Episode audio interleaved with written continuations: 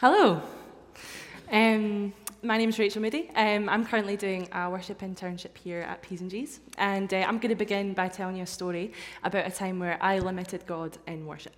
Imagine that. So, 2 years ago, I embarked on a little missions trip to Hawaii. Yeah, I know I slaved for the Lord, what I am. And when I was there, I did a mission build, which is a voluntary course where you either bake, you either clean, or you either cook for the students and the staff who are working there for 6 months.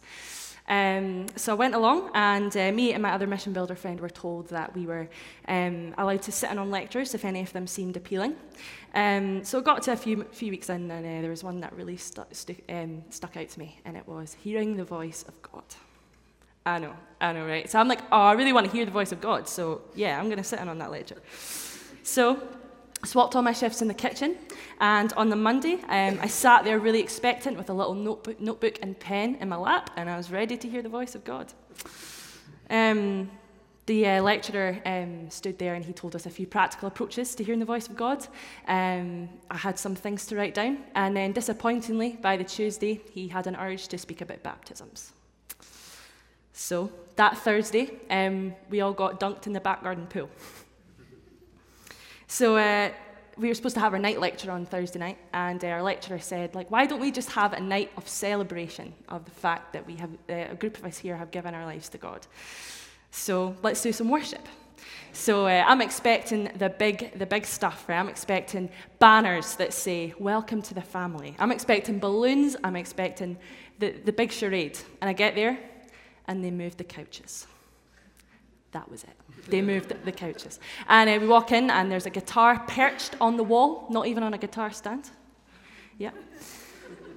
And Chase, our lecturer, comes in, and he says, let's pray together. So we all stand there, and he prays. And his prayer says, Holy Spirit, come and fill us individually. Lord, give us a glimpse of your love for us. I was really confused. I thought God gave his love to us all the time. What on earth did it mean to have a glimpse of his love? So Chase's friend continued to strum on his guitar, and he wasn't using a plectrum, so it looked as painful as it sounded. Chase began to sing, and he started to sing the song, Set a Fire. So, we're standing there quite expectant. This is a good tune, only 2 lines in the whole song. It's absolutely brilliant. And turn around, and lo and behold, people are worshipping God. Hands are in the air, and the people did not care. People are worshipping God with everything inside them. People were singing. There was harmonies dropping left, right, and centre. But it changed.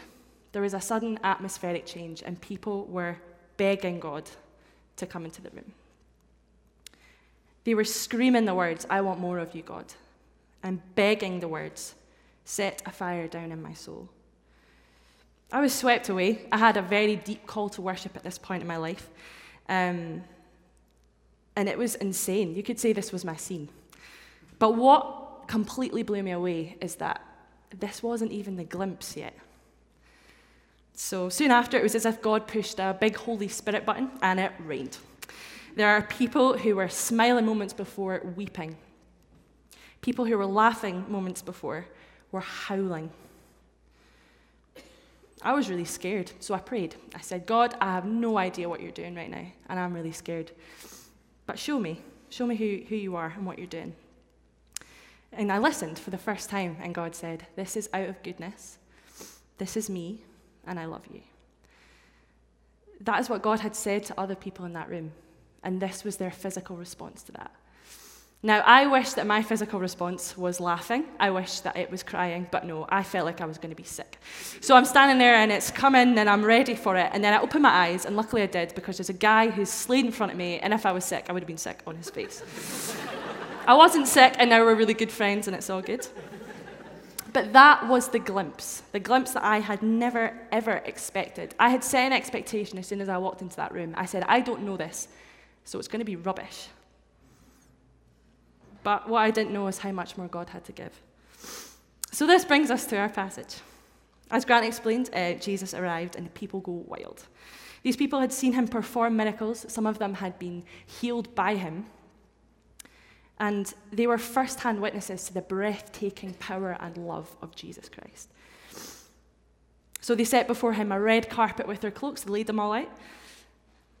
And these people don't really have more than one cloak. You know, they don't have like 50% off sales and, you know, big coat stores or anything like that. They had one cloak, and they laid that down in the dust to disappear because they wanted to praise God. Verse 38 tells us that they worship by saying, "Blessed is the King who comes in the name of the Lord.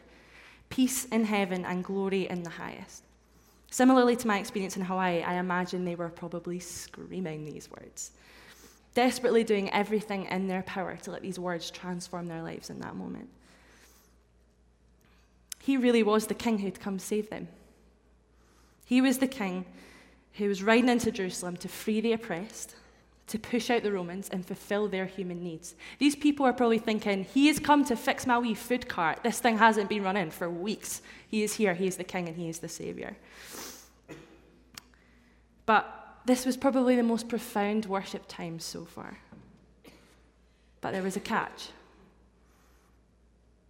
In verse 41, it tells us that Jesus wept.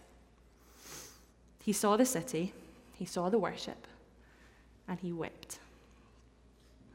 Why would he weep? How could he possibly be sad on a day like this? These people are leaving their belongings for him and screaming his name, and he's crying. The song Man of Sorrows, this one that we sing here quite regularly, has a lyric in it that just punches me in the gut every single time I hear it. It says, "And he reconciled the very ones who nailed him to that tree." He reconciled the very ones that nailed him to that tree. This verse in the song is talking about Jesus dying and rescuing the people who physically put him on the cross. He loves them even though they did that, and he's come to save them. This is the thing, was we nail him to the tree. I don't know if you've ever had an experience where you've said, actually, do you know what, God, I'm going to do this on my own now. You're not all that you cracked up to be, so I'm off. We're nailing him to the tree, obviously not physically, but we're doing that. We're saying no. We're limiting him. Similarly, in Jerusalem, 3 days later, the same people who were screaming these words to him would 3 days later be screaming, "Crucify him." This is why Jesus weeps. He doesn't weep because he's angry at them. He doesn't weep to say, "I told you so." He weeps because he's so sad, because he's so in love with these people. And he knows that they don't understand the glimpse yet. He doesn't disregard their worship when he weeps. He doesn't say, "Your worship is now invalid."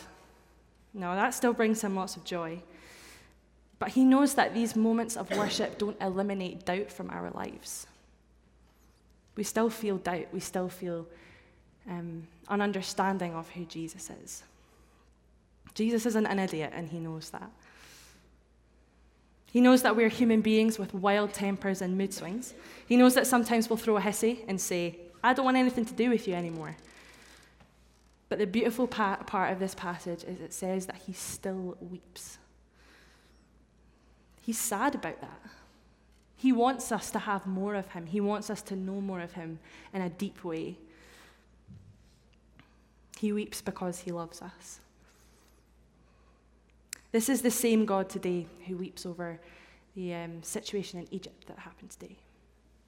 This is the same God that weeps over Syria. This is the same God who weeps over the separation that politics has caused in so many parts of our world today. The same God who weeps when he sees small children facing famine and disease. And he's the same God who weeps when we turn our back and say no thanks. But it doesn't stop there. Jesus wants to show us all of him. So Jesus enters Jerusalem. Not just to fulfill these people's human needs and their desires, but to show these people more than just a glimpse of his love for them. Isn't it remarkable that Jesus physically healing and teaching people in such a profound way that they physically leave their belongings, their families,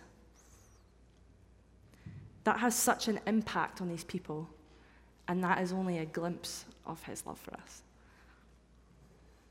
This week coming up is going to explain the importance of Jesus' arrival in Jerusalem. He loves it and finds great joy when we come to him in loud songs and different ways of worship, whether that be art, dancing, playing football, however you like to worship God. He finds great joy in that.